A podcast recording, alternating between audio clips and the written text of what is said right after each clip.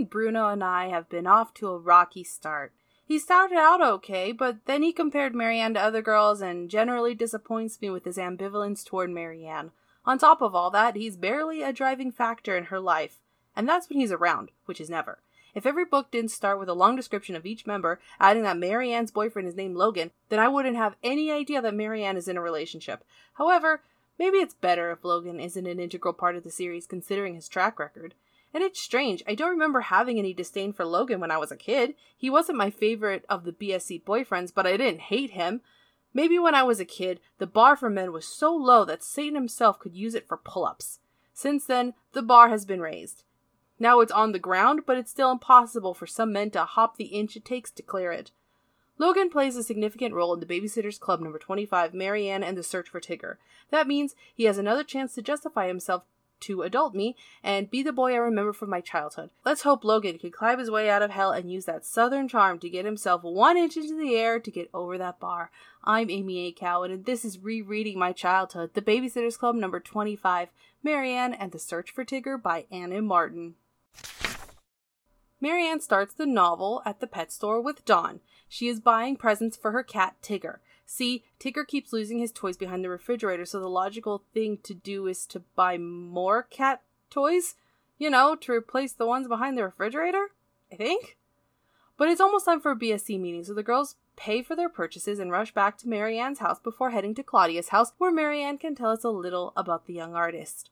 Claude mixes and matches the weirdest stuff and comes up with the coolest outfits, like a loose blouse with a fake coat of arms on it worn over a very short black skirt, Around her waist, a scarf. On her feet, short black boots. Dangling from her ears, dinosaurs. And her hair might be piled on top of her head and held in place with hairpins that look like seahorses. She combines all this stuff and she looks fantastic. Then Mary Anne calls Claudia's room a rat hole. That's needlessly harsh, Mary Anne. Maybe that rat hole has all the accessories she looks fantastic in. Mary Anne doesn't say it out loud, so this isn't one of the books wherein the girls fight.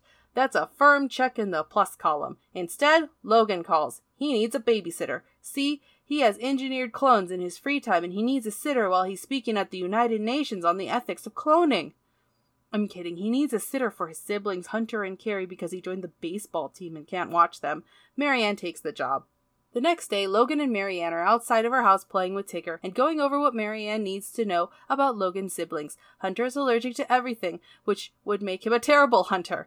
Kerry is trying to prove she's independent, which Logan thinks would end if she had more friends. Suddenly, Jamie appears to play with the cat, and then Myriah and Gabbie, and finally we have Charlotte, and they all play with the cat. And Mary Anne tells us that Logan is good with kids and gorgeous. You know what I still can't figure out though? I can't figure out why Logan likes me.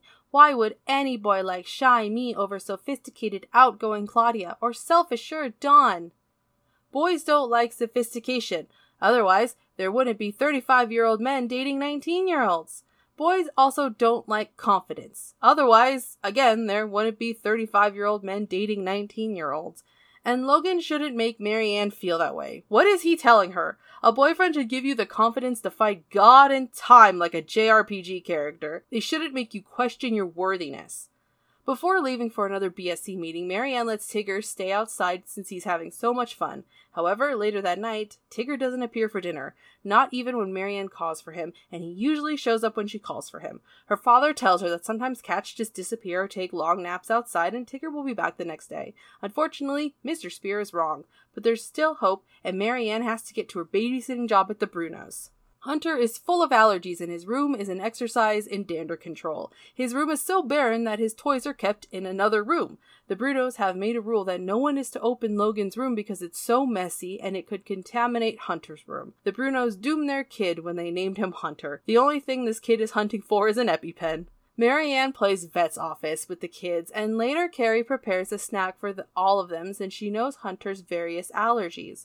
When Mary Anne goes home, she hopes to see Tigger safe and sound. But he's not. It's official, Tigger is missing. Kristy calls for a patented BSC emergency meeting because Kristy won't help unless she could do it with a gavel in Claudia's room. The club is going to distribute posters around Stoneybrook. Kristy suggests they offer a reward, the girls pull their money together, and with the added funds from the club treasury, they can offer $30 reward. That translates to $66 in today's money. That's a lot for a cat, especially when every person I know who has a cat says they just started feeding it one day when it stuck into the yard, and they said to their roommate, Hey, guess what? We have a cat now. His name is Quesalupa. Claudia designs the posters, including a lifelike drawing of Tigger. The drawing is so good because Claudia asks Mary Anne to get every photo of Tigger she can find. Why they didn't just use the photos, I have no idea. Claudia wants to draw something, so Claudia gets to draw something. Meanwhile, Jessi is babysitting for her siblings Becca and Squirt. They play some games and talk about how much Charlotte, Becca's best friend, likes Tigger. Then they read that weird Baby Island book.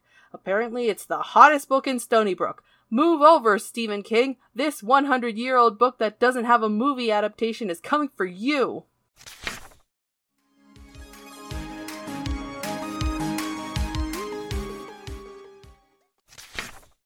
The next day, Kristy has made copies of the posters, and the entire BSC, including Logan, is ready to help Mary Anne.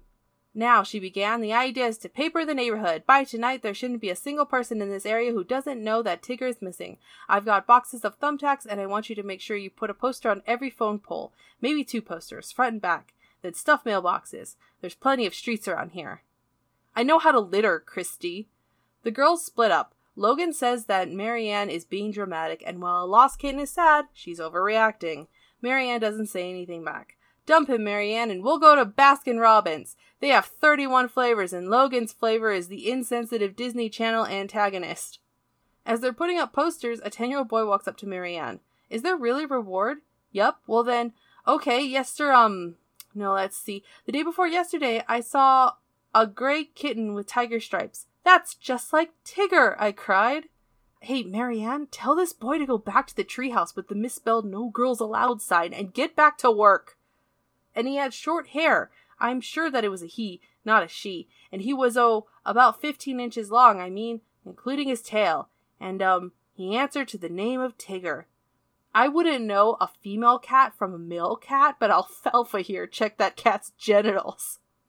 I looked suspiciously at the poster I just put up. How did you know to call him Tigger? I asked the boy. Because his name was on the collar, he suggested. I shook my head. Sorry, he doesn't wear a collar. The boy didn't look a bit uncomfortable about having told a whopping lie. What's the reward for? He wanted to know for information leading to finding the cat or something? No, I said crossly, for finding him, for putting him in my hands. Now stop talking to wandering children and get back to breaking up with Logan. I mean, uh, looking for Tigger. The next day, Mary Anne rushes to her mailbox and it contains a letter for her. There's no return address. People keep sending her troubling things in the mail. You'd think she'd stop checking. Anyway, the letter contains a handwritten note.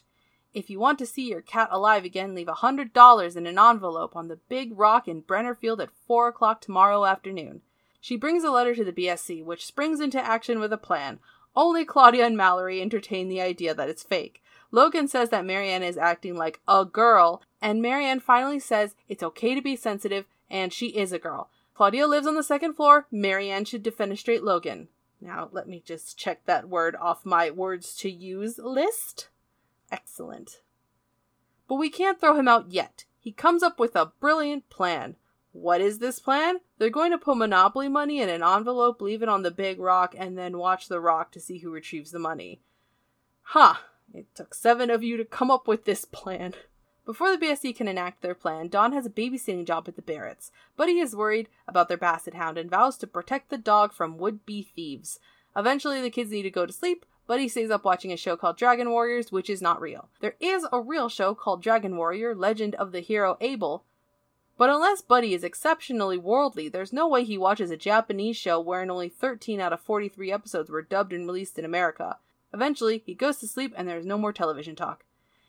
It's finally time for that great caper that Logan concocted. Everything goes according to plan. Soon, a figure arrives, takes the envelope, and books it. The BSC chases the figure down. It's a kid. In fact, it's that alfalfa punk who thinks about animal genitals from before. And to no one's surprise, he doesn't have Tigger. He just wanted money. Logan makes up some stuff about felonies and that the kid could go to jail for 25 to 50 years. Sure, but if the kid is white, he'll probably get probation and a swimming scholarship. Anyway, the kid runs away, but Mary Anne is still missing one cat. Claudia babysits for the Perkins girls, and they're going to look for Tigger themselves. But first, they have to sing Christmas carols and Blue Suede Shoes by Elvis. There are some great late 80s songs, but these kids are going to sing Elvis, a man who died in 1977. Then the girls play Hawaiian Detective and Tom Selleck all over the neighborhood while Claudia contemplates death. Once again, Mary Anne is babysitting the Brunos. She makes a shocking discovery in Kerry's room. In Kerry's closet, in a box, is none other than Tigger. What is going on? I I just found him, replied Kerry, and I didn't know he was Tigger then. Honest. I was riding my bike home last Friday and it was getting dark, remember? The weather wasn't very nice that day. And I was a few houses away from Mary Anne's and I thought I saw something shiny on the side of the road, so I stopped and it was this kitten. Its eyes were shining. I thought, poor kitty, no one's taking care of you, so I put him in my bike basket and rode him home. I wanted to have a friend. I wanted to show you and Daddy that I could care for a pet. I really am responsible enough to do that. Look how well I cared for Tigger. And then she kept it to prove that she can have a pet if it stays in her room away from Hunter and his allergies. Mary Anne takes her cat and goes home.